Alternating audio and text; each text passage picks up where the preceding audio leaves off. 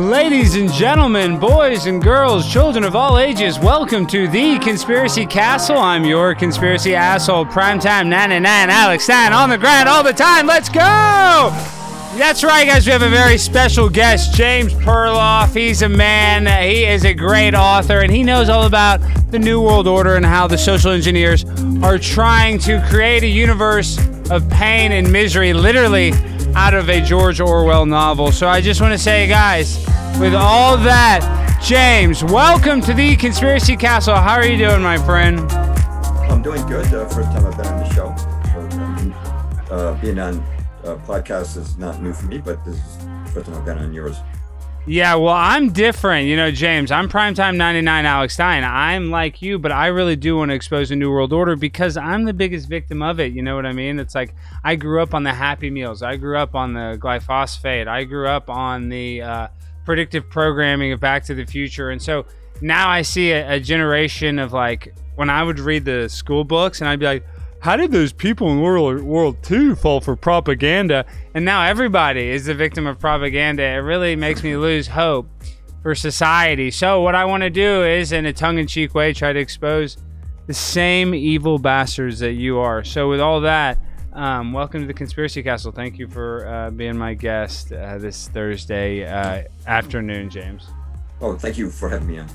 Well, James, I wanted to bring you on because, you know, you're an author of many books, and then, you know, uh, let's see, I guess, James, what? Let me let me let me read them all out. So you have them in order: The thirteen Pieces of the Jigsaw, Truth Is a Lonely Warrior, and uh, The Shadows of Power. Is it right? Are those the three correct books, James? That did I? Yeah. Did I... Uh, yeah. Also, well, there's Tornado in a Junkyard, and uh, uh, The Case Against Darwin, and one that I probably shouldn't say out loud, but uh, this is my latest book. Uh, It's a, a, a C nineteen. Uh, I like that. So, so we'll talk about that. What we'll do is we'll do the first half of this interview on YouTube, and then, guys, we'll have a link to the Rockfin. There, we can talk. We can. It's actually a free speech platform where we can speak freely. We can say everything. So, for the first like thirty minutes of the interview, we'll just talk.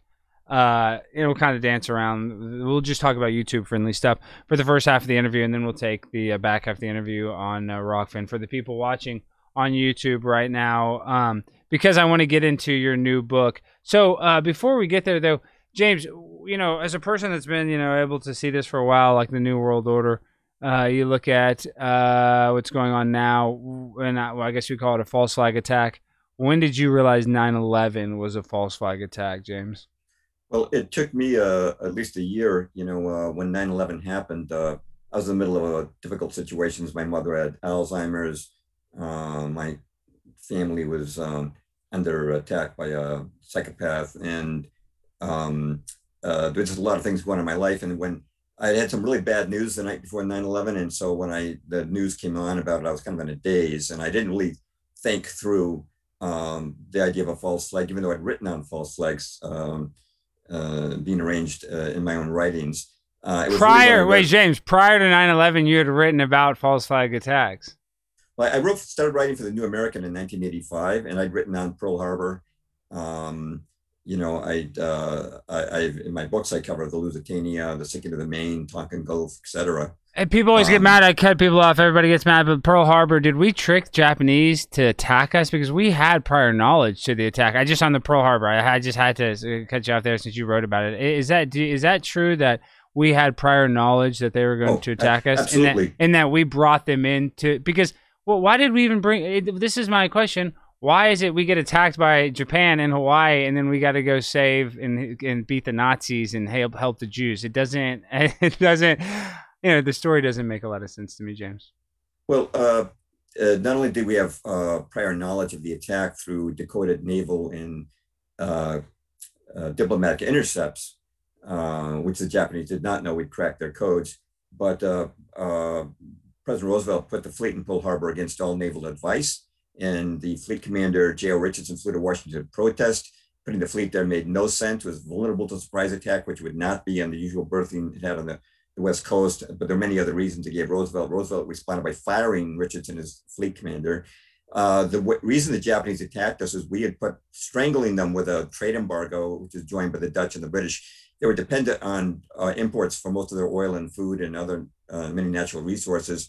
And we told them they had to pull their troops out of China. What a lot of people don't know is the main reason that people were uh, in Ch China, their troops, was because Stalin had absorbed Outer Mongolia and the Chinese province, province of Xinjiang. The Japanese knew that uh, uh, communism would engulf China as it had the Soviet Union, which it did engulf China after the war. Um, they could not pull their troops back as we demanded. And so it's, we're basically given the choice, you can have death by communism or death by um, starvation. And the Japanese said, if you give us death versus death, if it's a two-headed coin, we're gonna have to fight. And since uh, Roosevelt gave him a very convenient target, he wanted the first blow to come to the other side. Um, they uh, did strike at Pearl Harbor, believing that that would give them time to strengthen themselves, form alliances in, in uh, Asia, and uh, defend against uh, the encroachments that uh, Roosevelt was presenting. Well, it's funny you say that because America is supposed to be the person that champions against uh, communism, yet doesn't the New World Order, isn't the plan for communalism, for uh, you will own nothing, you'll yeah. be happy, the Klaus Schwab. So yeah. what is it, yeah. why, why, what's the idea that America is fighting communism, yet a shadow government within America wants communism? Explain that. The, you know, it's kind of... juxtaposition. Uh, well, uh, uh, we never fought communism the way we did fascism. You know, uh, with World War Two, it was uh, the conditions given to Germany and Japan were uh, unconditional surrender and no holds were barred. If you look at Vietnam, uh, look at the rules of engagement. You couldn't engage an enemy fighter aircraft on the ground. You couldn't hit it on the ground. It had to be up in the air and showing hostile intent. Um, Robert McNamara only allowed the Air Force to hit six percent of the targets it wanted to hit in Vietnam. Korea was similar. Uh, there was tremendous restraints put on the military. Um, so uh, this was being used to forge alliances. The war against the Cold War was being used to forge alliances with Europe because they wanted to get Atlantic Union going. They wanted NATO to be formed. Uh, they wanted CETO to be formed, which are stepping stones towards the New World Order. But they were never really serious about defeating communism. And that's one reason why the Vietnam War was dragged out for, uh, for well, for eleven years if you go from the Tonkin Gulf to, to the end of the war in seventy-five. Yeah, so, you know, the Gulf of Tonkin was a false flag attack that brought us into uh, the Vietnam War. So explain that, uh, you know, that being the original uh, false flag attack in a way. Other well, than Hitler, uh, that, I guess that would that be the original? Uh, okay, so after uh, basically I believe that uh, the Nazis kind of didn't lose World War Two. They basically just came to America. And, you know, you look at Wernher von Braun, you look at a lot of the guys that did some bad stuff, they kind of got away. I believe Germany lost. I think almost, you know, we got taken over by a lot of the people that were in charge there. But so uh, where does that come into play? Like, who do you think is the driving force of the New World Order and using America as like a shadow government for that? Or the, you know, do you blame Israel? Who do you blame, James? Um, well, you mentioned Tonkin, question about Tonkin Gulf and a question about... Uh, yeah, I, I kind of went... I, I, yeah, I, um, I, I, I kind of went off on a, lot, a long tangent there. I apologize, James. Uh, but... Uh, The, you know, I, th I think the uh, the leadership of the uh, New World Order has been consistent. I do think there are very strong Zionist elements. Uh, you know, the the human face that is most prominent over the last couple of centuries has been the Rothschild family, uh, but they've always had their Gentile um, underlings in the in the, the Rockefellers and, and the Morgans, and you know the secret the, the Freemasons and the Skull and Bones and the the Gentile secret societies that they required they needed uh, to over you know. Uh, that they've used Freemasons and communists to overthrow governments uh, so that they could set up either communist states or so-called democracies, which they would control. You know, they, it, people would have the illusion they were electing their leaders when in fact the leaders were already chosen for them through the uh, control of the mass media, which wealth buys. So uh, I think the leadership has been pretty consistent. It's, I'll say this much, it's certainly Luciferian. All you have to do is look at Bohemian Grove, or you look at the, uh, the if you've seen the video interviews by uh, Uh, Ronald Bernard, the Dutch uh, banker who left the European banking system. He's a very high-ranking currency manipulator. He told, he told his interviewers he was taking the Church of Satan in Europe and asked to help sacrifice children. So this, this is a Luciferian system. This is a good versus the evil proposition, but a lot of people think it's just, just rich guys because they do use money to get their way. I mean, that's how they buy people. That's how they buy politicians and news reporters. Um, but money is not at the root of it. At the root, it's a, it's a very evil system. And you see that now with their depopulation program that's being inflicted on the world through. Yeah, yeah, yeah. You understand. Yeah, yeah. Well, we can get on that in Rockfin. So, so let's go back to the S R A, the satanic ritualistic abuse. What is that all about? I mean, why do these people need to do that when they say Hillary Clinton likes it? I mean, do they believe, in your opinion, do you think it's because it's an anti-aging thing, or is it just because they're so extreme that they can't They can't uh, enjoy themselves without. I mean, why? Why? What drives a person to basically want to uh, do that to a child? I mean, it's really sick what drives some of these sickos. It's about as, as evil as you could possibly get. Yeah, I have not uh, made any um, in-depth study of Satanism. I, I, I can, but I can say that that's certainly part of uh, their their program. Uh, the, I've, I've heard that they believe they draw power from the death when they kill someone, that they draw power from the death of that person's uh, body or soul. And that uh, apparently is part of it. And yeah, I've heard about the adenochrome and that they think that this gives them a, a longer life. And of course, uh, they, they want a long life because, or, or if not, uh, to become humanly immortal, because they think that they'll escape the judgment of God if they never have to die. And so you're seeing people like John D. Rockefeller and David Rockefeller living to be one hundred. Henry Kissinger and Queen Elizabeth seem like they never. Yeah, how is that? And Prince Philip, Prince Philip. I mean, how he lived to ninety-nine or one hundred. I mean, the guy didn't. I mean, he. It looked like he, they were operating him with, uh, you know, like uh, Uncle Weekend at Bernie's. It felt like the last few years of his life, but they they they keep these people alive. So there mm. is some. They do have access to some sort of fountain of youth, youth, James. I mean, they. It seems like the Queen, like you said, is going to live forever.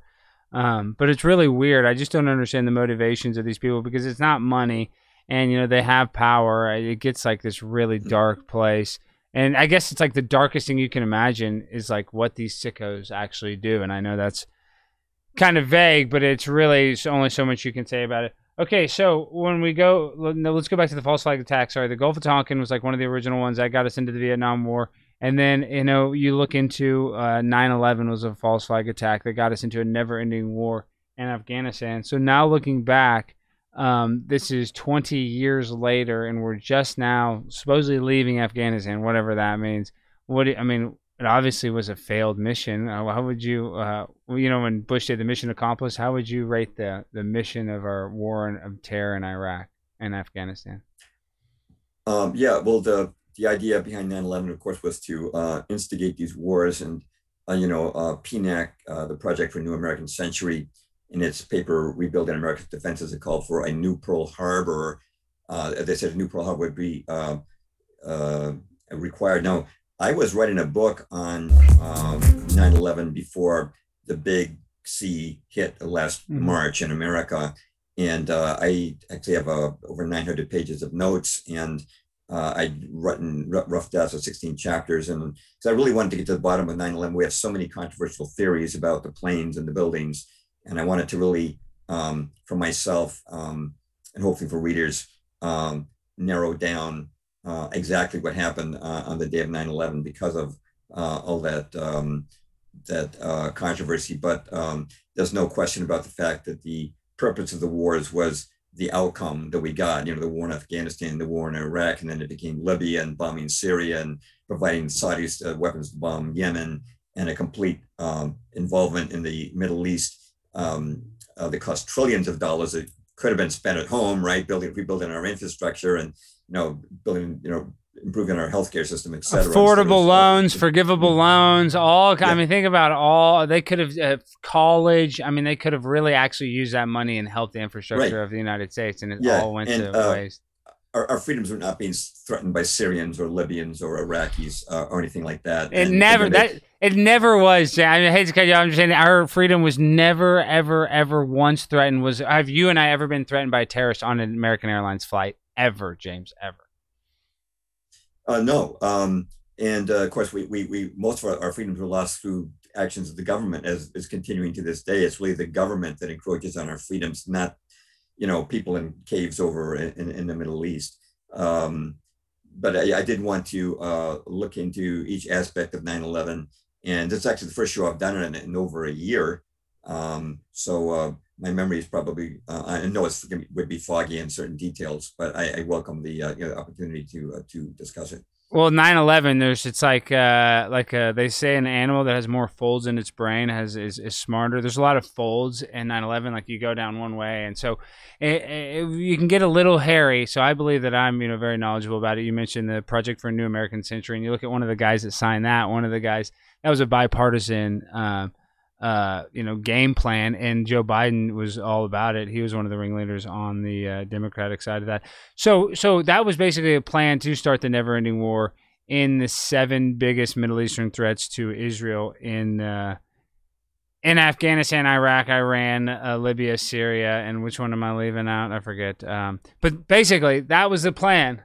They they did the attack, and uh, now we're pulling out. And it just, to me, seems like such a waste. So let's go back to theories. I'm of the belief that I don't. When I look at Shanksville, Pennsylvania, Flight ninety-three, there's no plane crash there. So I, I, I and I look at the Pentagon. There's no way a plane could have flown that low. So I, right then and there, those two places, I don't believe those two places were hit with the planes. Uh, now, the Twin Towers, that's different. Uh, I'm also of the you know belief that they had to have pre-planned explosives for those buildings to go down. So what is your uh, theory, James, on what brought down the towers and what happened in ninety-three and what happened uh, in the Pentagon?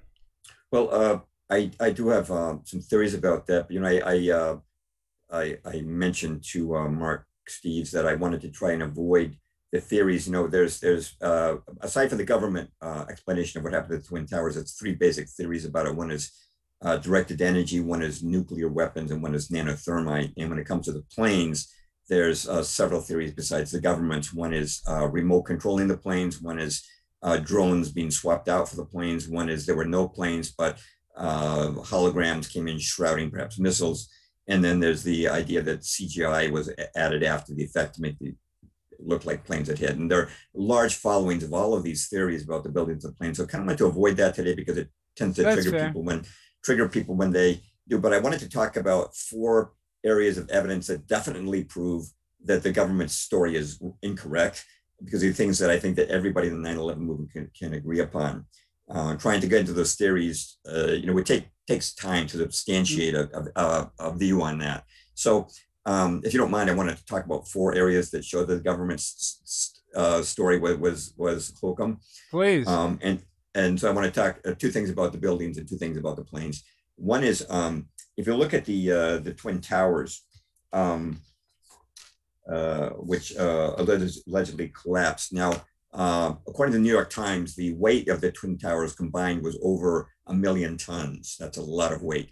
And physicists have estimated that there should have been twelve stories of rubble left over when the Twin Towers collapsed. But we didn't see that. When the smoke cleared, all you saw was some steel sticking up out of the ground and some rubble, but you certainly didn't see twelve stories. Now, there were uh, ninety thousand tons of concrete in the Twin Towers. That all turned to dust. There were six acres of marble that turned to dust. In each tower, there were forty-seven upright, huge steel columns in the middle of each tower. They vanished. Um, no furniture for the Twin Towers was ever found. No toilets were ever found. No phones were ever found. No computers were ever found. There were ten thousand metal filing cabinets in the Twin Towers. Only one was found. That was from the basement, and it was crumpled up like a piece of aluminum foil. And no bodies James, were is found. That true? No toilets, nothing like that? I mean, I've, right. I mean, that's true. Wow, no, wow. Nothing, all of it was turned had, to dust. You had some passports. They found two passports, though. They yeah, they find, found passports. You know, paper seemed to survive. No phones survived, but some paper dialing passport. pads for the phones uh, survived. Uh, also, I should mention that no bodies were found. Now, they did find bits of tissue. Uh, or bone, which were uh, some were sampled for D N A and were, were linked to people who had been in the Twin Towers. But if you compare that to Florida with this recent uh, condo collapse, right? They've been digging bodies out of the rubble, but nobody found any bodies in, in the Twin Towers. Uh, the only whole bodies they found were people who had jumped before the collapse or so-called collapse. And the one thing I want to mention about this, which is that if you watch the Twin Towers uh, as they explode, um, there are pieces of, uh, you know, on the, the outside of the Twin Towers, they had these metal panels were put in almost like Legos. And um, you can see them flying laterally. And they weighed several tons each. And yet they were able to fly. They've been clocked at up to seventy miles an hour. Now, if it was a simple collapse, those, those, those metal panels would have simply come straight down. How do you get them flowing uh, laterally at seventy miles an hour? Well, there's got to be explosive force. So the Twin Towers definitely exploded. Uh, they did not collapse. And uh, regardless of which theory you ascribe to, whether it's nanothermite or directed energy or nuclear, the towers definitely exploded. Uh, and the government never went into this. They never went into these anomalies. And no building which collapsed ever had a situation where there were no bodies or no uh, uh, fixtures or other elements that they could find. Uh, so that's that's number one of four that I think are, are definites. And number two is... Uh, one that people often start with, that's Building seven, uh, the Salomon Brothers uh, building, uh, which uh, housed uh, the, the mayor's uh, emergency, emergency management uh, uh, offices, as well as the uh, New York branch of the C I A and the offices of the S E C. Um, and uh, that afternoon, it, it was a forty-seven story steel frame structure that collapsed in six point six seconds. And here's something that's interesting. Um, physicists have, have uh, looked at that footage of Building seven coming down into its own footprint, and they found that it increases in speed as it goes down. Now, if you know the laws of gravity, if you drop a ball from a, a tall place, it increases its speed as it goes down. So what that means is uh, Building seven collapsed at the speed of gravity. Um, there was no resistance, and yet there were uh, eighty-one uh, upright steel columns supporting it. Now, in the early days, back around two thousand five, I remember that people who defended the official story said, well, the reason it collapsed was because it was hit by debris from the Twin Towers, and that dam damaged the columns. But if you think about it, the only columns that could have been damaged would have been in the front of the building, not in the back or the middle. So if the building collapsed from debris from the Twin Towers, it should have fallen forward, because asymmetrical damage does not cause a symmetrical collapse. Um, I, th I think Building seven is definitely the smoking gun, the way that fell. Well, yeah, and, it's definitely and, a smoking gun for yeah. sure. Yeah. Um, it came down, and um, uh, the uh, uh, official uh, government explanation eventually was that office fires made it collapse. But um, there were only office fires on six of the forty-seven floors, and there were fires, that's for sure. But that's not going to make a forty-seven story steel frame Uh, building have all eighty-one columns simultaneously give way. And as a matter of fact, I should mention, I know many of you listeners will know this, but in two thousand seventeen, there was a study by engineers at the Univers University of Alaska, Anchorage, which determined that uh, office furnishing fires could not possibly have caused the collapse of Building seven. Um, I should mention that the destruction of Building seven and the explosion of the Twin Towers was well beyond the, the capabilities of Muhammad Atta and his uh, Uh, cohorts of Al-Qaeda. So this definitely required help from very sophisticated services. What about Muhammad Atta? My favorite thing about him is, do you know, he was dating a stripper and uh, right. and uh, had a big cocaine problem. And supposedly that's the airport that they trained at. That was supposedly a drug running airport. Right. Uh, yeah. So. Yeah, that's covered by Daniel Hopsicker in his, his book, um, uh, Welcome to Terrorland. And you're right. Uh, Muhammad Atta, and he was a psycho. That uh, pink-haired stripper that he was dating, she dumped him, and so he went to her apartment and cut up her cat and its kittens into small pieces. Multiple cats, yeah. And I mean, yeah. I'm saying I have a yeah. cat right here, James. I'm saying I'm a cat lover. I, I have my cat sitting uh, right here on the table. I okay. love cats. I, it's just yeah, funny. I got a cat too. I, yeah. I, I, that made me. That story makes me so sick. They went to her house and cut up her cats. Muhammad Atta, but that that shows you he was too vain. He was not going to do a suicide bomb. That they, they knew they weren't there training because they. They were going to be suicide pilots. I think that story is la laughable. They were patsies. Yeah. Um, wait, well, uh, another thing about Atta, as you mentioned, is uh, he was a cocaine snorter. In fact, according to his girlfriend, he went on a three day drug orgy down in the Florida Keys, and he was a heavy drinker. He was heavily drinking a couple of days before the uh, the nine eleven attacks. Another interesting thing that Hopsicker picks up on is uh, he and El Shehi, who was the alleged pilot of Flight one seventy-five, which hit the second Twin Tower, two days before the nine eleven, uh, they returned an, a rent, rental car to the rental car agency, and they were arguing about who would pay the bill. They're both insisting that they themselves would pay the bill. Now, why are they arguing about who's going to pay the rental bill that's going to die two days later? And of course, you also know that Muhammad Atta's um, had a, is the only person on Flight eleven whose luggage didn't get on board and was left there for the F B I to find. Very conveniently, it had all the names of the hijackers, the complete plan, plus his will, which a Muslim has told me that it's not a real Islamic will because he never mentions the Prophet Muhammad, and there are other inconsistencies. But why would he take his will on luggage that it's going to be burned up in the Twin Towers? That doesn't really make sense. What good would it do him? So it appears that the, his luggage was put there for the F B I to find so they could come out with the official narrative. And I should mention one more thing. If the Twin Towers were exploded, the, the plane hits had to be guaranteed up front. Now, the, the second plane, the one that hit The, the South Tower, Flight one seventy, United one seventy-five, if you know that's what is alleged, according to the F A A, was going at five hundred eighty-six miles per hour. Now, um, That's an incredible speed. The max operating speed for a seven sixty-seven at ground level is four twenty-five. Now, that doesn't mean it can't go above four twenty-five, but the pilots are told not to take it above that speed at that level because the air is thick. Once you're up in, you know, a few thousand feet in the air, uh, then you can go at high speeds. Uh, but it hit at five eighty-six. And the day after nine eleven, there was a, uh, uh, a chief pilot at an airline. His name was Dan Gavados. And, you know, the, all flights were grounded uh, for the couple of days after nine eleven. So he said to his Except for the bin Laden family. Except for the bin yeah. Laden family were all fly, flown out the same day. Oh, yeah. yeah. And uh, some Israelis, too, according yeah. to some reports. Um, but uh, but Dan everybody Gavados, else. Yeah, everybody yeah, else Dan, is grounded. Yeah. Dan Gavados said to his fellow pilots, hey, let, guys, let's see if we can hit the Twin Towers on our simulators. So they went on a simulator, flight simulator, and he put ten pilots on, and none of them could hit the Twin Towers. They all missed.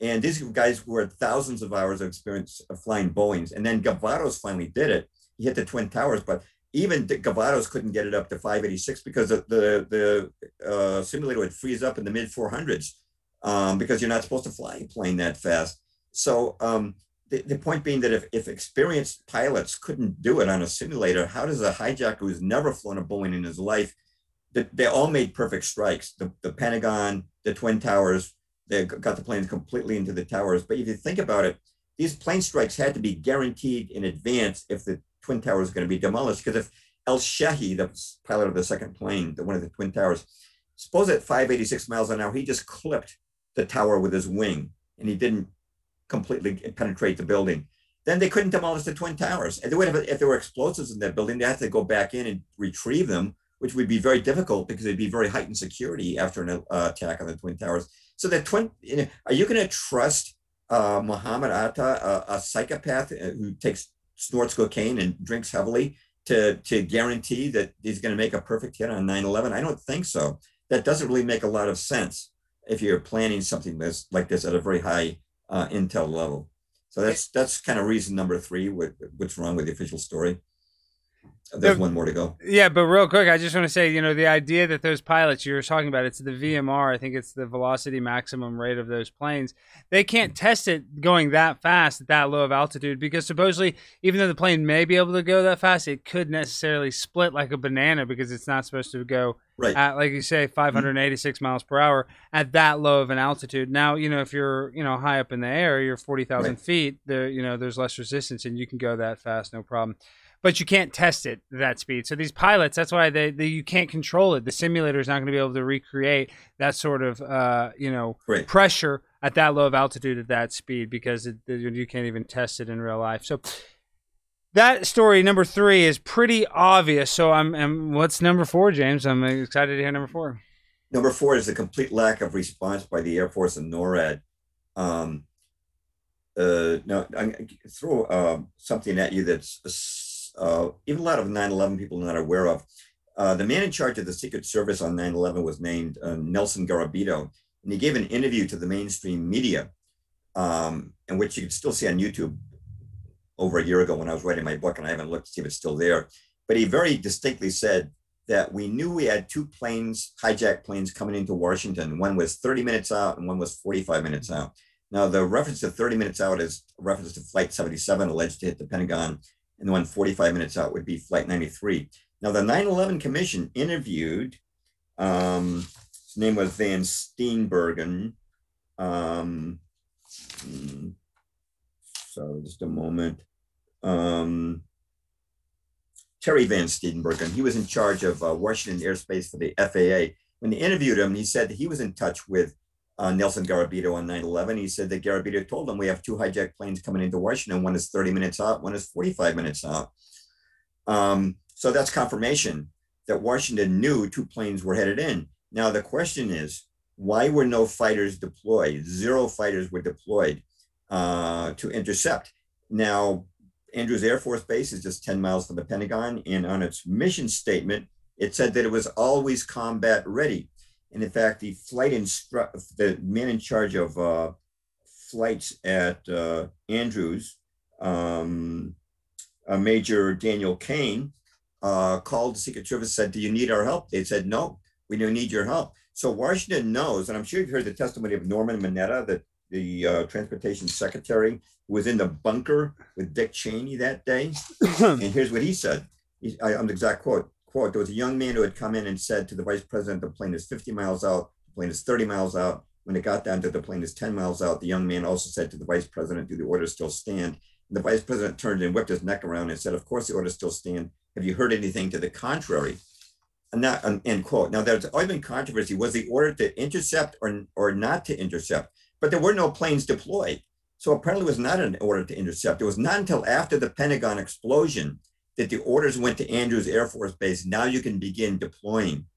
And, but at that point it was too late.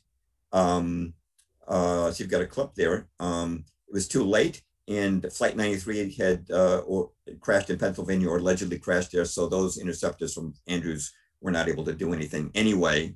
But you know, a standard protocol always, if a flight, if a plane was out of control, you automatically notify the military. Standard procedure. Air traffic controllers have confirmed this. And on uh, nine eleven, three things happened to all four planes. They veered radically off course. All contact was lost by the air traffic controllers with the cockpit, and they turned off their transponders, except for Flight one seventy-five, which turned it off and then turned it back on with their own code. Uh, kind of a clever move. Um, well, let's but, hear let's uh, hear Norman Mineta. Let's hear what he yeah, said. Here's Norman uh, Mineta. Yeah. But and thank then, you for bringing this up. I didn't know you had it. Uh, during the time that uh, during the time that the airplane coming in to the Pentagon. Uh, there was a young man who would come in and say to the vice president, the, the plane is fifty miles out, the plane is thirty miles out. And when it got down to the plane is ten miles out, uh, the young man also said to the vice president, do the orders still stand?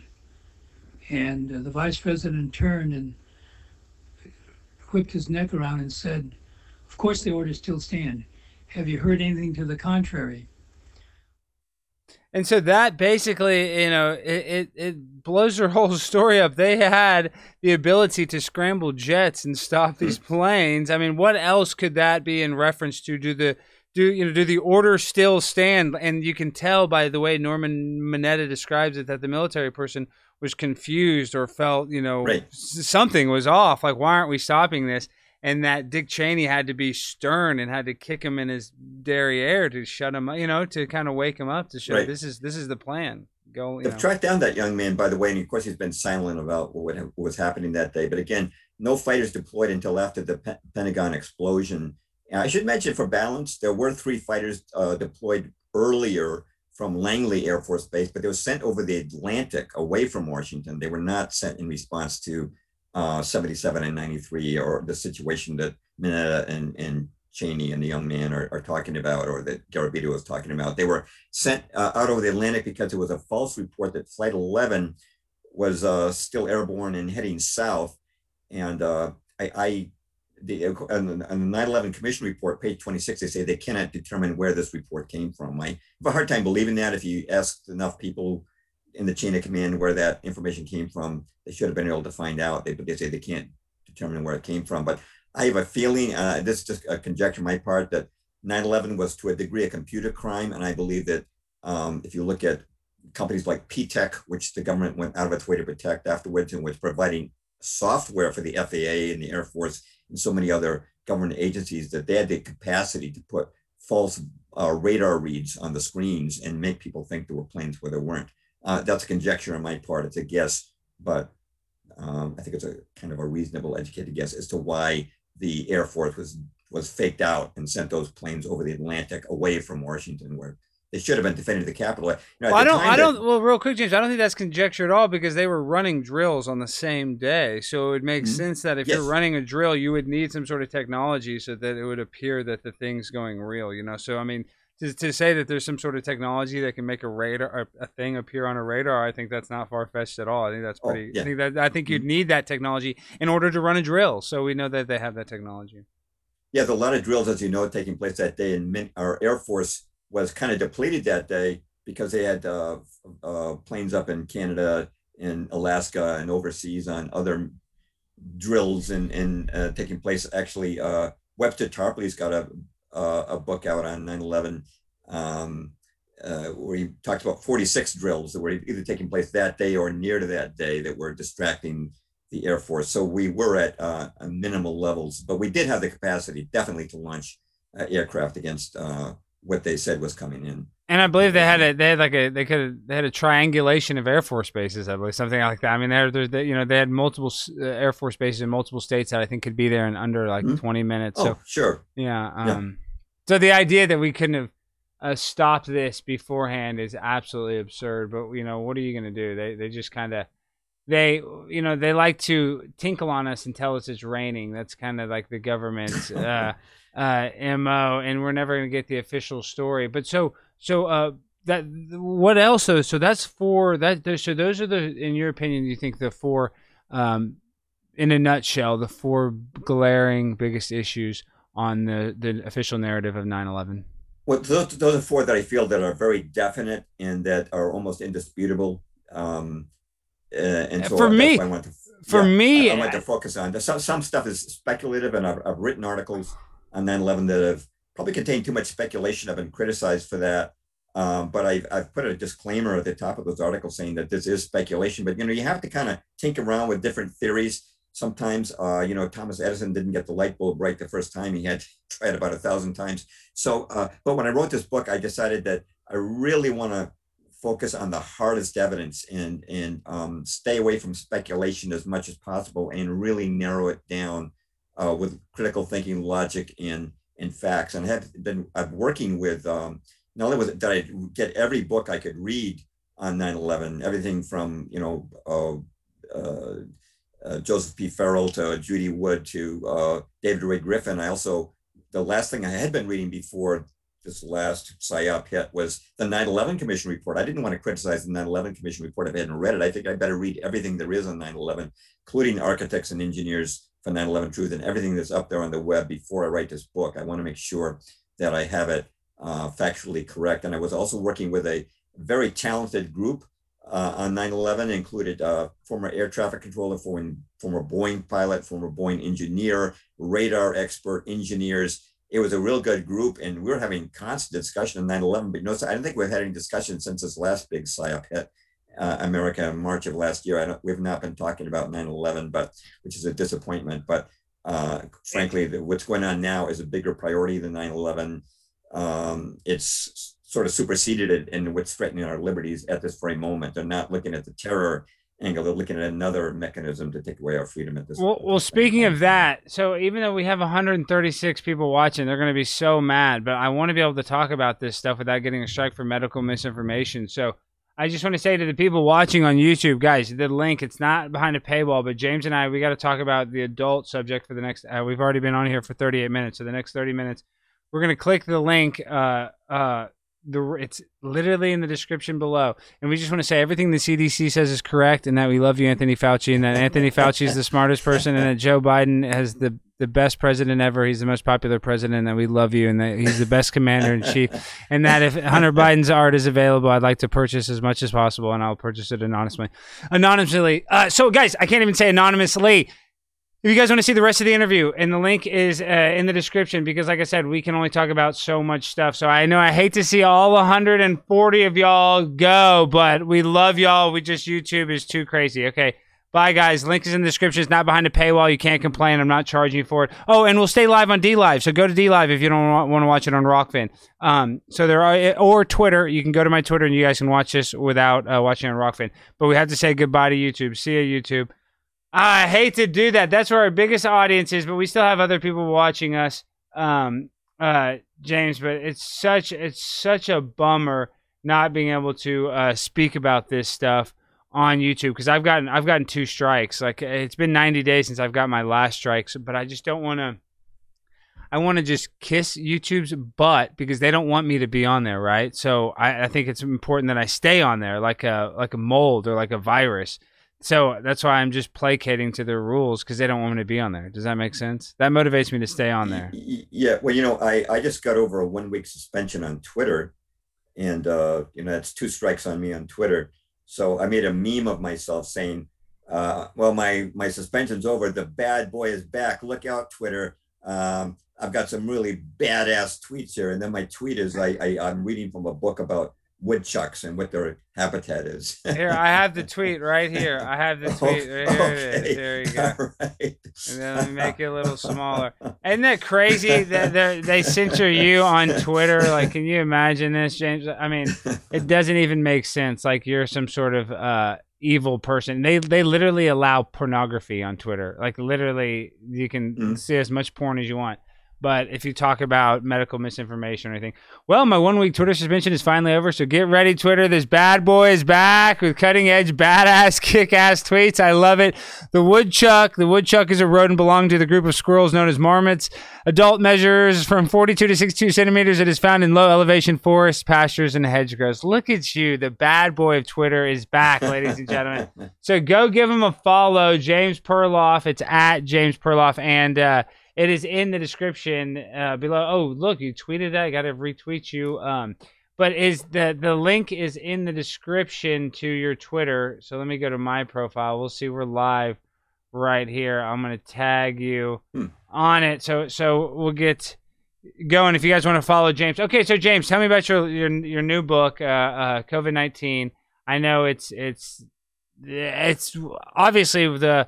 the biggest psyop. It's kind of like you said, nobody wants to talk about nine eleven. Everybody's talking about freaking uh, COVID. Why would you even waste your time talking about nine eleven when we're under the biggest false flag attack possible uh, with the coronavirus? So what do you think? Uh, what is your book about? Give us the synopsis, James, and so the people okay, that want to purchase okay, so, it. Okay, uh, so we're off YouTube now, right? So we yes, you can say whatever you want. Yes, yes. Okay. Coronavirus so, um, is, is uh, you know, a psyop. Yes, go ahead. Right. Uh, sure, it is. And uh, like I said, I was working on a book on nine eleven, and then and when uh, on March the thirteenth, Friday the thirteenth of last year, when Trump uh, announced the national lockdown, um, I uh, I wrote a blog post about uh, Uh, the I, I, by the way, Marissa did nurse for forty-five years. I retired in two thousand nineteen, just before COVID hit. Um, but I was a registered nurse in Massachusetts for forty-five years. I immediately knew that you don't quarantine healthy people. We've never done that before. I said, this is this is B S. This is a uh, you know imposition on our liberties. The governor of our state is deciding who can work and who can't. All of a sudden, we can't have jury trials because it violates social distancing and freedom of speech, uh, right to assemble. Um, all of our rights under the Constitution are suddenly being abolished, even though the Constitution is, is being law of the land. So I wrote this blog post, which kept getting longer and longer.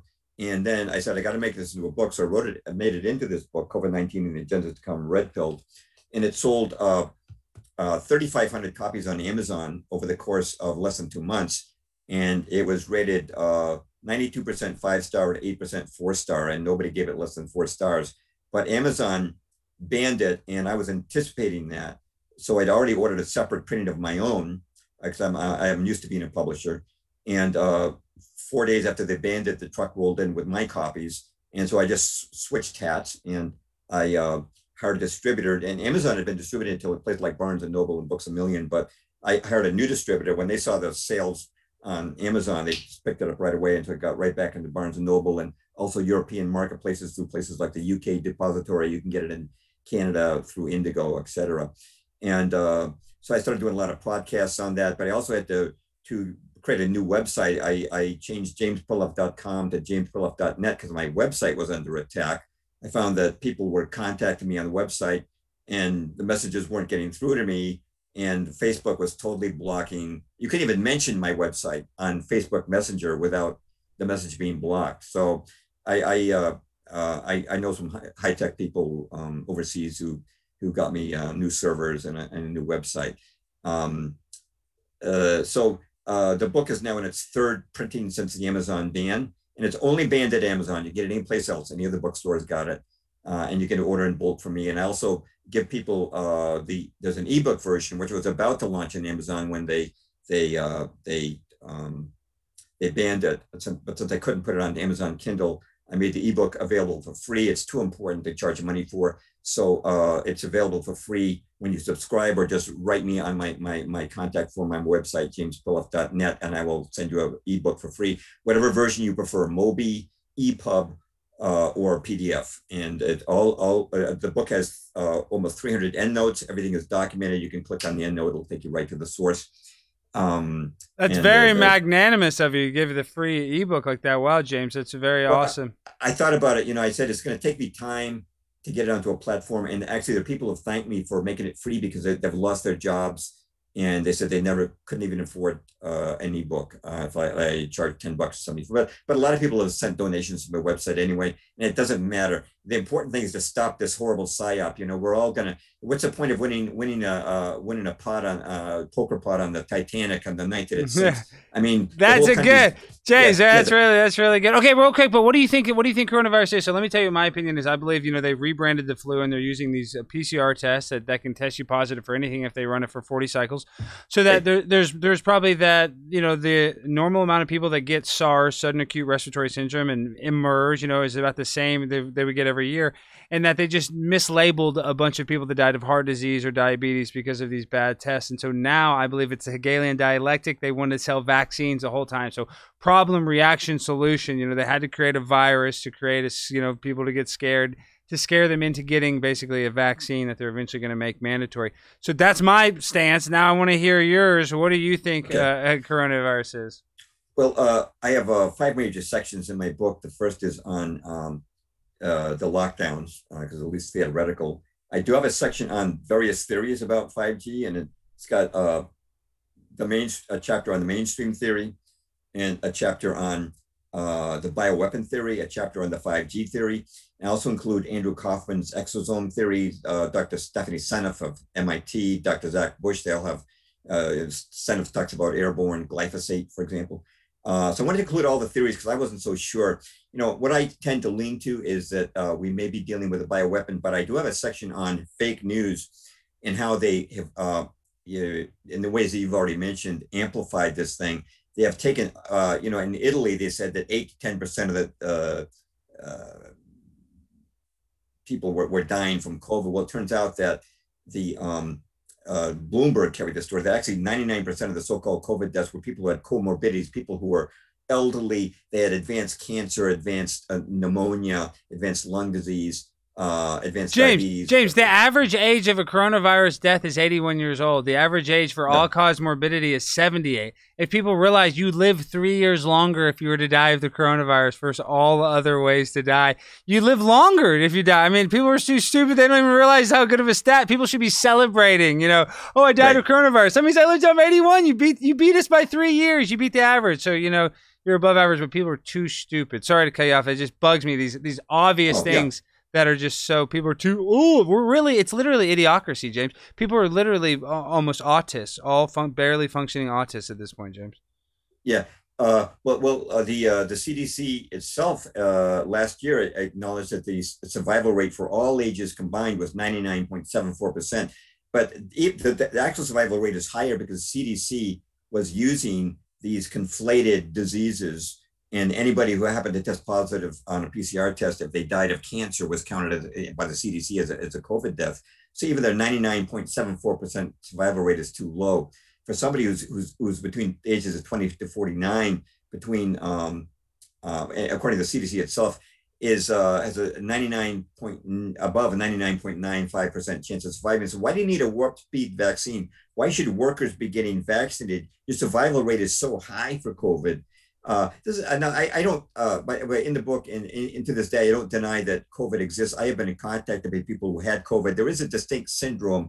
It's there, there are people, a lot of people with flu who uh, are labeled as, as COVID falsely, but there are distinctions with, with COVID. COVID is a dry cough, whereas the flu is a wet cough, and there is a low zinc level, I believe, associated with it. There's, there's a, I, I knew a woman who had COVID. She's a red-pilled registered nurse like me.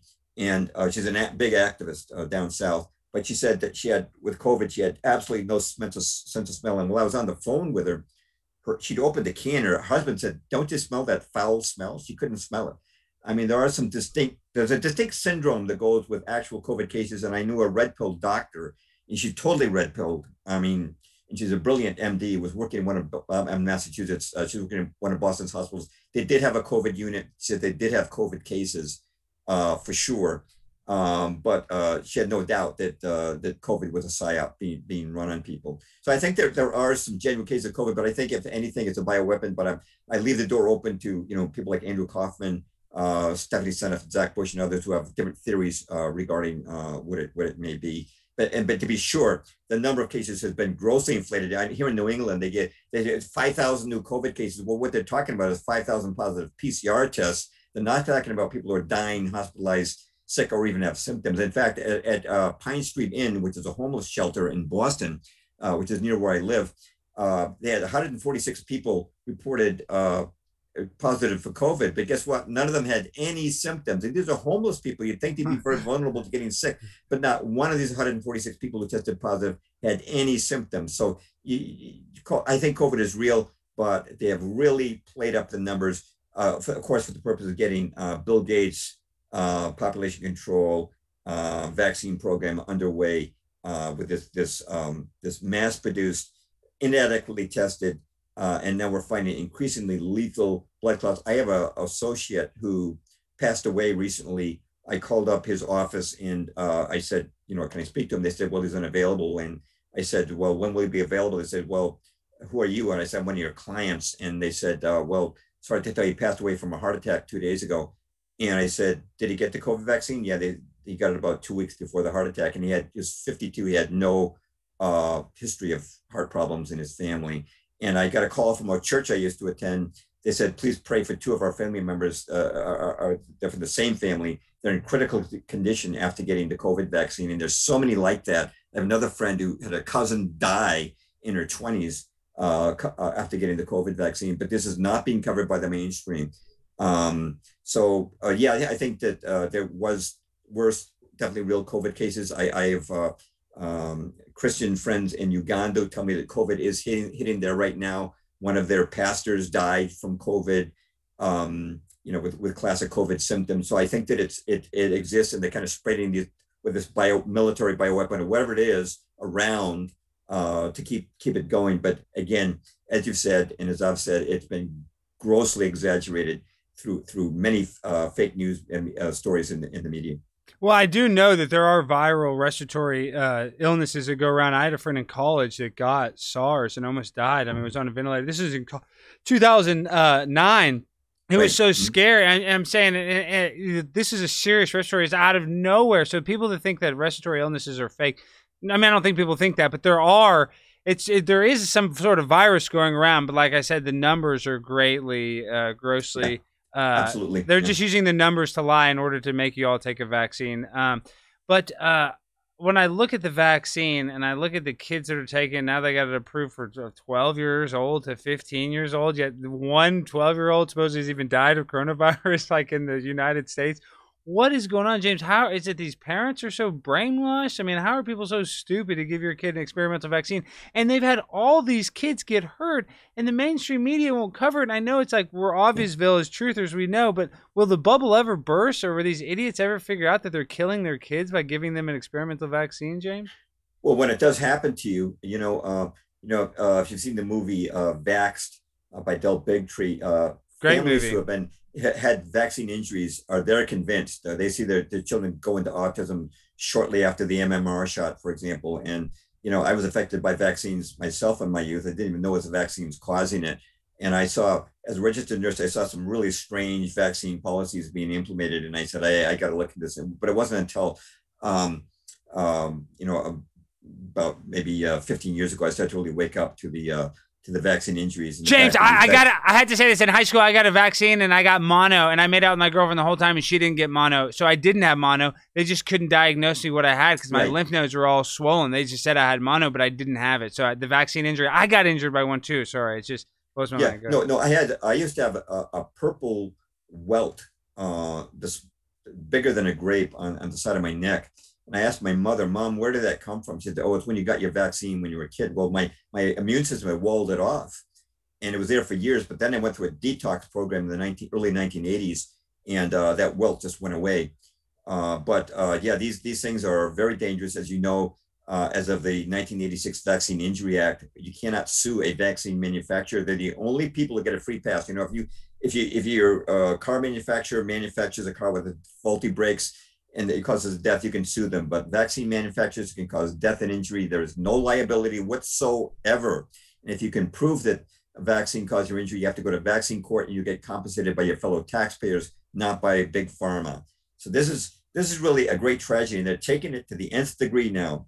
with what's going on with with with COVID. It's it's it's so sick to watch it, and uh, you know, it's up to us apparently in alt media, because the mainstream will never cover it. As you know, uh, there's just five corporations that are controlling uh, almost all of mainstream media now. You've got uh, you know uh, G E, which is N B C Universal, and you've got C B S, Viacom. They were separate, but they merged about a year ago, C B S and Viacom.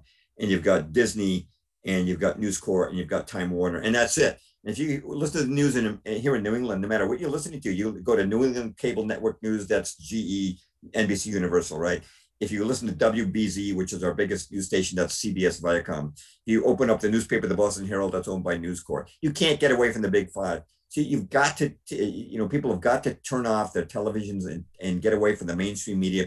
It's their only chance they've got. But as you know, there's a huge campaign. We were talking about it before, um during our nine eleven segment, about YouTube censorship. And uh you know, I was on a show with Spiros Skouras. Spiros the man. Uh, Spiros a fan yeah. of the show. I love Spiros. Yeah. He's the man. Uh, yeah. We we were doing a show on uh, COVID. Uh when he posted it, in less than an hour it was deleted by YouTube. And I was on a show just the other day uh with a young man. We did a show. Uh we we're talking about the New World Order. We just happened to touch on COVID, but he sent me, Jim, it's up on YouTube. By the time I, I, I checked it that morning, it was already gone from YouTube. I mean, they're striking the stuff as fast as it comes up. Hopefully we should be okay, because I said I love C D C and I love Anthony Fauci, and that he's all right. Maybe might be lucky. Hey, I but, love Joe Biden. Yeah. yeah, okay, but here, but watch this clip. Look at this. This is what they're saying in, in uh, I believe this is either New oh, Zealand. This, yeah. Look at this woman. This is insane. Up to date. And basically, she, real quick, just a quick synopsis for the people that are watching this. She's saying that the government is the only source of the truth. We'll share with you the most up-to-date information daily. You can trust us as a source of that information. Uh, you can also trust the Director General of Health and the Ministry of Health. For that information, do feel free to visit at any time to clarify any rumour you may hear, covid nineteen dot govt dot n z. Otherwise, dismiss anything else. We will continue to be your single source of truth. We will provide information frequently. Be your single source of truth. We anything else. We will continue to be your single source of truth. We single source of truth. I mean, that is literally George Orwell's nineteen eighty-four or the Brave New World. Truth. Yeah, the mystery of truth. Yeah.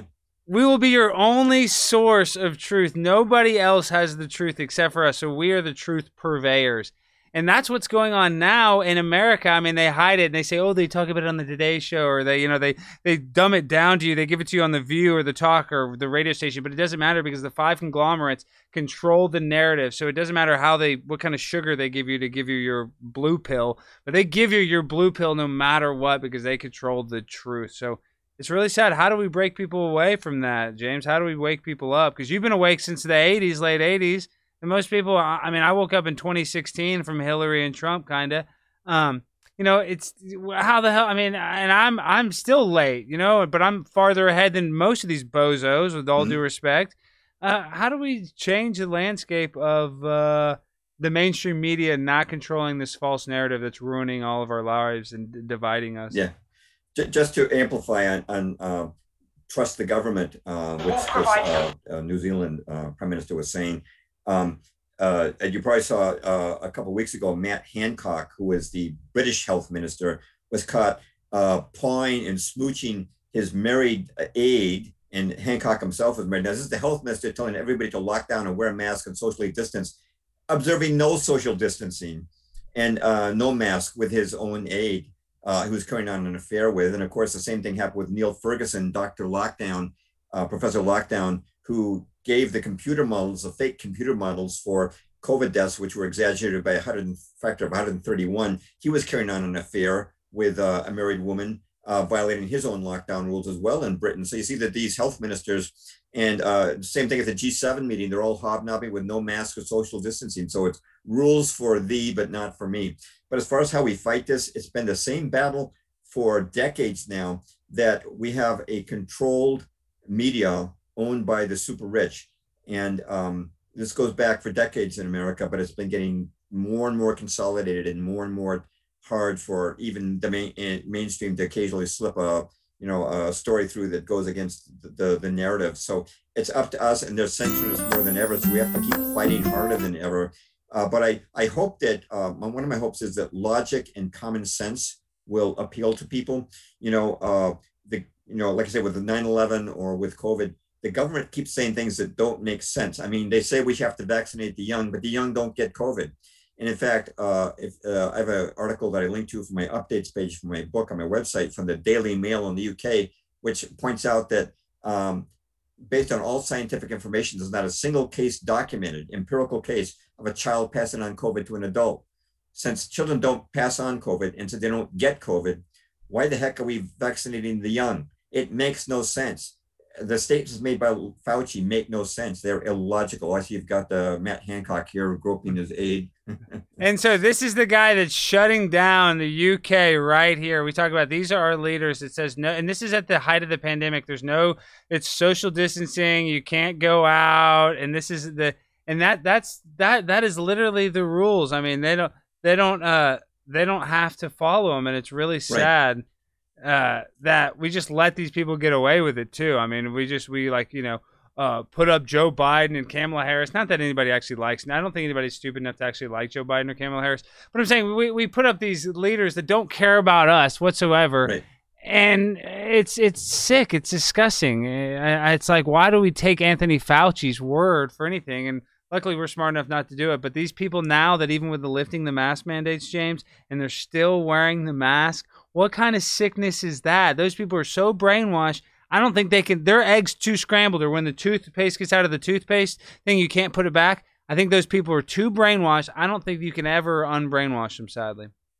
Uh, I, I hope that that's not the case, but you're right. Uh, when um, uh, I live in Massachusetts again, and our our, uh, our governor, Charlie Baker, uh, lifted the uh, all the COVID restrictions on May the twenty-ninth. So I went to a grocery store a week later, and I just did a quick survey of who was still wearing a mask, even though you didn't have to. It was eighty-five percent. I, I estimated about eighty-five percent was still wearing a mask. And then two weeks after that, I went in, and it was about two thirds was still wearing masks, even though you didn't have to wear masks. They're still wearing them because I guess they've been they've been um, subject to so much fear porn about uh, the the virus that uh, they they think that the, and even though a mask does not protect you, Fauci said that in his private emails. He said it before. Early in the pandemic, said that a mask would not uh, protect you, protect you, would just give you a little uh, psychological comfort. And uh, I, I believe the mask can actually hurt you. I believe that you need to breathe yes. free, even because if there is a virus going around, a virologist, you need twelve layers of protection with uh, oxygen. You know, that's the only real way to get a, to protect yourself from a viral infection. Breathing your own oxygen in and out. That is when it goes back to, James, the satanic ritualistic abuse. We are literally in an initiation ritual into the New World Order, just like they mm-hmm. do in, uh, you know, Eyes Wide Shut parties, like how they wear the mask. This is the mask. So now the people, when they say, oh, we lift the rules, you don't have to wear the mask anymore, the people that are still wearing the mask are the ones that are still under the spell, and that are, are the ones that are still under the ritual initiation into the forever New World Order. Right. Uh, you're very right. This is this is a Luciferian um, um, um, oligarchy plan that is yeah. running the governments. And uh, you're quite right about the mask. They uh, definitely increase your carbon dioxide levels, and they reduce your oxygen levels, and they're not meant to be. You know, uh, I, I occasionally wore a mask as a registered nurse. We went to a room that was had somebody who was considered highly infectious, um, or to, you know, taking care of uh, wounds or vulnerable to infection. But we didn't wear them all day. But now healthcare workers have to wear them all day, and they're also mandating the jab for healthcare workers. We went. I have to wonder if there's going to be healthcare workers around to take care of anyone within a year or so. I, I, I don't know. Uh, I don't know the, uh, I think nobody really knows the full implications of these vaccines. There's so many unknown ingredients. We're starting to see more and more doctors coming out with more and more information. So, but say that these. Again, you think a year, you think the timeline, you think it could be that fast that it's going to be affected within a year? Uh, I don't know. Uh, I hope not. I, I hope not. But uh, we're, we're, uh, we're seeing this, these blood clotting issues in people, and the fact that these spike proteins are going past the, the blood brain barrier. We've seen people with neurological disorders, really uh, severe reactions. And we know also that the, the V A E R S, the Vaccine Adverse Event Reporting System, it's vastly underreported, the the, the events that follow uh, vaccine uh, injury. And they say it's overreported. They say V A E R S, the vaccine people say V A E R S is overreported. That's how big of liars they are. Uh, no, no, no. Yeah. Um, it's way underreported. Stigmatized. Yeah. The doctor's afraid to, yeah. they'll be stigmatized if they report anything against the vaccines. And of course, hospitals are getting rewarded with extra money for or COVID admissions or COVID on a death certificate. I'm sure you've seen some of the interviews with Doctor Scott Jensen, um, M D and uh, former state legislator, or maybe the current state legislator from uh, Minnesota.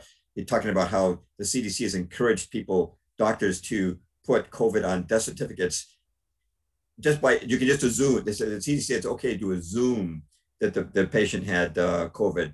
Uh, and Doctor Jensen was outraged. He says that death certificates are supposed to concentrate on uh, exactness and specificity. There are legal issues involved with death certificates. You can't just assume what somebody died of. But, oh, we've seen so many uh, rules broken. James, a guy, a guy in Orlando fell off a motorcycle at the beginning of this, and they put COVID as his death because they said he was sick, and that's what got, the guy got caught. He got caught lying about it, and the guy said, oh, well, he was sick, and that's why he crashed the motorcycle, and that's why. I mean, these people are insane. If you don't think there's kickbacks, it goes back to the vaccine. So this is how the right. kickback, this is, how, and, and they talk about it in Vax. They even said if you don't give the M M R vaccine, the measles, mumps, rubella vaccine all at once, the, the occurrence of autism is like zero percent if you do it individually.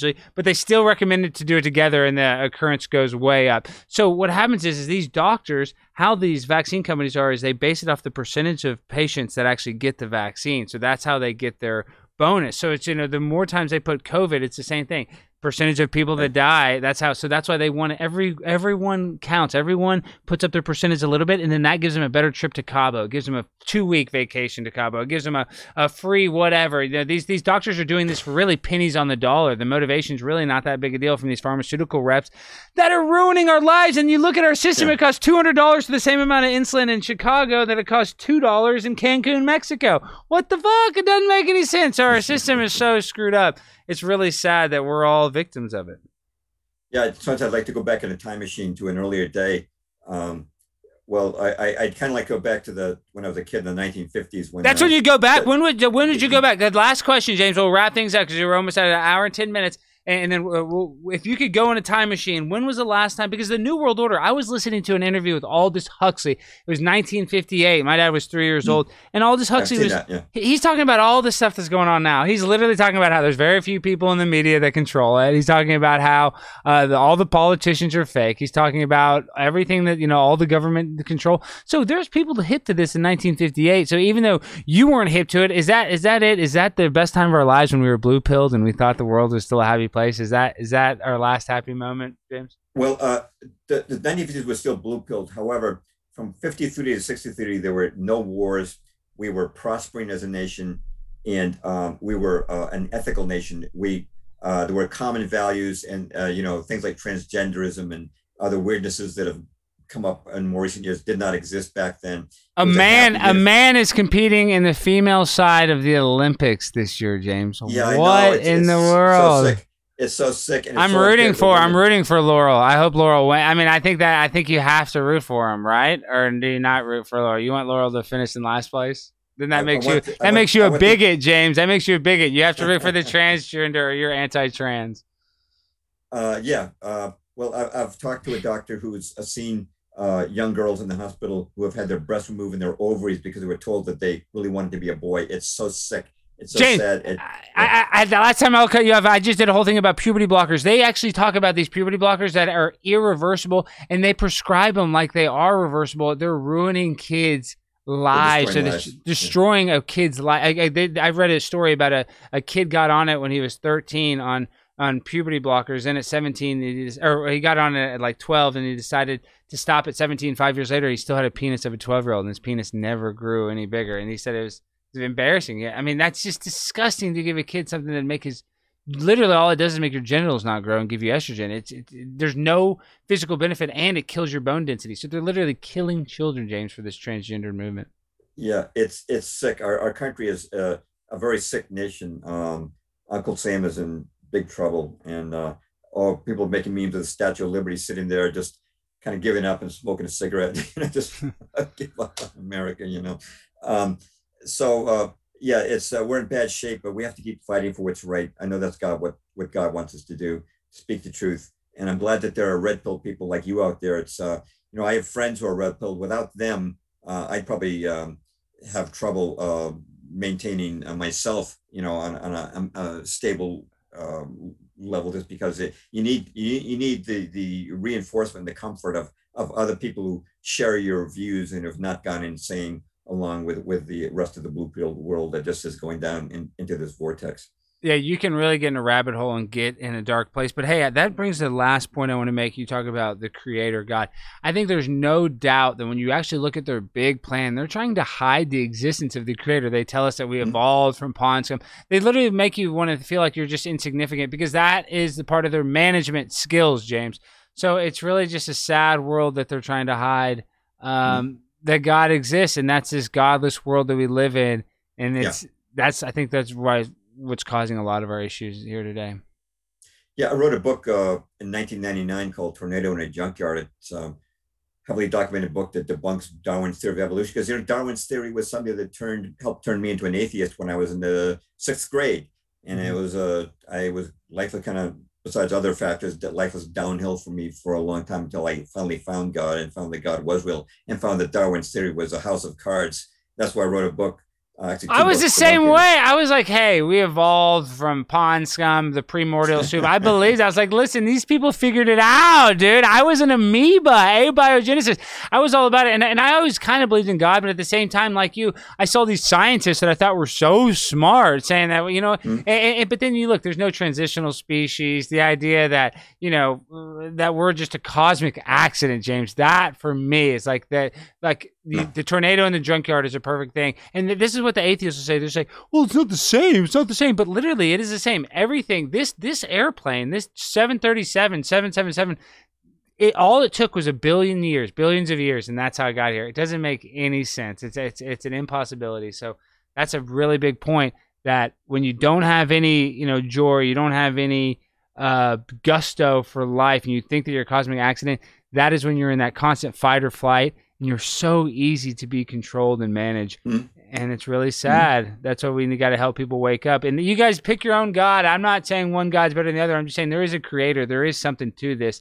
It's not, I, I don't want to push any sort of doctrine on anybody, but there is, there's something more to this than meets the eye, in my opinion, James. For sure. Well, it's been a pleasure. Okay, James, tell them where they can find you before you go, and tell them uh, uh, where to buy the book. Okay, Alex. Uh, the book is available from uh, my website, or Barnes and Noble, or uh, Books a Million, or any place except Amazon. And uh, my website is james perloff dot net. I'm on Twitter, at least for the time being. Yeah. Is, uh, just James off a week suspension, just out of Twitter jail. So you're on Twitter uh, parole. Twitter yeah. Jail. Look at you, uh, a hardened uh, Twitter yes, criminal. Look at you, James. It's like Shawshank Redemption, the Twitter version. Yeah. So uh, that's that's kind of it. And I have several books out. All my other books are still on Amazon, including um, Truth Is a Lonely Warrior, which is a primer on the New World Order, which I wrote in two thousand thirteen, and a companion book called uh, thirteen Pieces of the Jigsaw, which came out in two thousand nineteen before the, the COVID um, pandemic. And I, if I, I'm very fortunate, I might be able to get my nine eleven book out, but that's there's still a ways to go in that. Well, you're going to get it done. Get it done. I want to read it. I want to buy it. I'll be the first person that buys it. Well, James, you crush it. Uh, hopefully we'll talk again very shortly, because, uh, you know, there's always new stuff. Maybe around nine eleven in uh, September, I'll talk sure. to you again. Yeah. Right. Okay. Thanks, Alex. Sounds good. Thanks. Thank you. Thank you, guys.